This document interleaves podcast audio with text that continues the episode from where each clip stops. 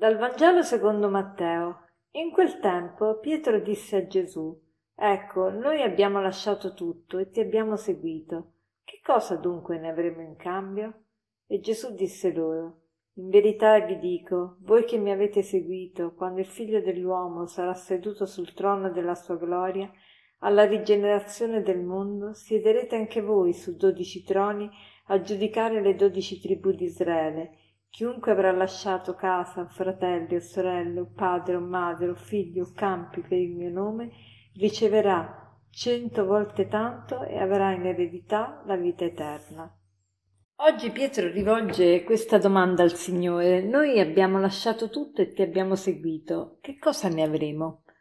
Noi ci meravigliamo di questa, di questa domanda di Pietro, ma nello stesso tempo vediamo che anche noi magari l'avremmo fatta. E ci chiediamo, ma Signore, ma che me ne viene a me di seguirti? E il Signore dà una risposta molto importante, dice chiunque avrà lasciato casa, fratelli, sorelle, padre, madre, figli, campi, riceverà cento volte tanto e avrà in eredità la vita eterna. E che cosa vuol dire questo per noi? Anche noi eh, siamo chiamati a lasciare casa, campi, moglie, figli, non nel senso che non ce ne dobbiamo interessare di loro, né nel senso che dobbiamo tutti consacrarci a Dio, ma nel senso che dobbiamo tutti trovare una nuova eh, relazione, una relazione più diversa, appropriata, eh, per esprimere il nostro amore verso queste cose e queste persone, ossia dobbiamo essere legati eh, dalla carità che lascia tutti liberi e nello stesso tempo si interessa di tutto e di tutti. Quindi in questo che ci suggerisce il Vangelo oggi è un nuovo modo di relazionarci alle cose e alle persone con libertà e questo ci fa guadagnare tanto, non soltanto perché ci porterà in paradiso, ma già da adesso noi possiamo guadagnare tanto perché perché se noi non siamo attaccati per esempio ai nostri figli, scopriremo che tutte le persone possono essere nostri figli. Se noi non siamo troppo attaccati al nostro, eh, alla nostra madre, al nostro padre, scopriremo in tutte le persone che possono essere nostra madre e nostro padre e cioè le relazioni vengono purificate. E allora se vengono purificate scopriamo veramente relazioni nuove, diverse, eh, che ci riempiono veramente il cuore, perché ciò che rovina le relazioni è l'attaccamento, l'attaccamento che vuol dire fare di una persona il fine della mia vita e questa, questo Vangelo si, si, abbina bene, si adegua bene, si, si eh, intona bene con la festa che celebriamo oggi. Qual è la festa di oggi? È la festa di San Benedetto.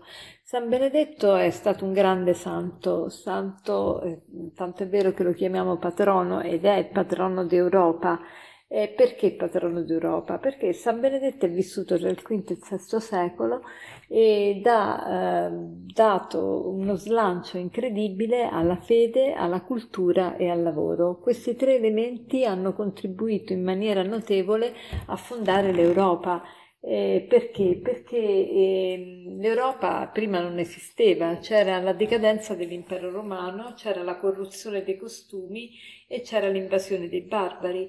E che cosa ha fatto Benedetto? Benedetto innanzitutto ha, si è moltiplicato, nel senso che sono nati tanti monasteri pieni di, di monaci benedettini i quali avevano non soltanto il compito di pregare ora, ora et labora, quindi eh, pregavano e lavoravano e ah, con la preghiera hanno diffuso eh, la fede, la fede tra il popolo, ma non solo, hanno evangelizzato enormemente e inoltre con il lavoro hanno nobilitato l'uomo e hanno fatto conoscere eh, la cultura eh, greco-romana e la cultura classica e la cultura religiosa dei, dei santi e dei padri della Chiesa e, e dei, dei, santi vari delle, delle epoche precedenti.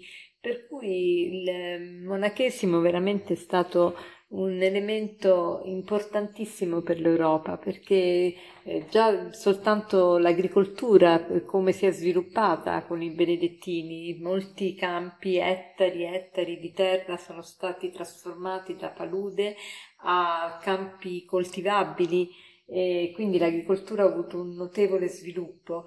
E il lavoro dell'amanuense, cioè colui che riportava cioè copiava le opere classiche non solo eh, religiose ma anche pagane, anche dei, degli autori classici latini e greci.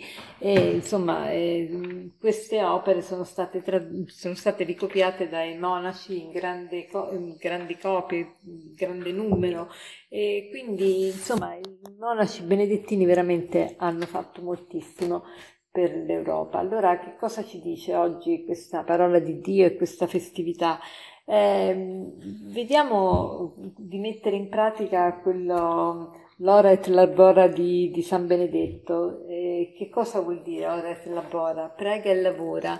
In che senso possiamo metterla in pratica? Innanzitutto vedere se eh, mettiamo al primo posto Dio. Infatti il, il, l'aforisma che vi voglio lasciare è questo eh, nulla anteporre all'amore di Cristo, nulla anteporre all'amore di Cristo.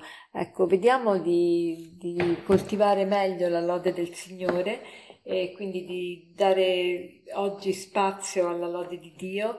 Magari possiamo fare le lodi del mattino, eh, se non l'avete mai fatte potete farle, le potete trovare su internet, le lodi del mattino, ehm, che è una parte del breviario eh, della liturgia delle ore, basta che cliccate su internet, le trovate subito e mm, diamo spazio quindi alla lode del Signore. E poi ora et labora, il lavoro, il lavoro cerchiamo di farlo senza affanno, senza ansia, senza stress, e lavorare per dare lode a Dio e per edificare questo mondo, perché il mondo ha bisogno di nuovi monaci, ma non monaci nel senso di eh, consacrati che vivono nel monastero, ma nuovi monaci, cioè persone unificate. Il monaco è, è colui che è solo, solo nel senso di unificato ed è solo con Dio, solo con il solo.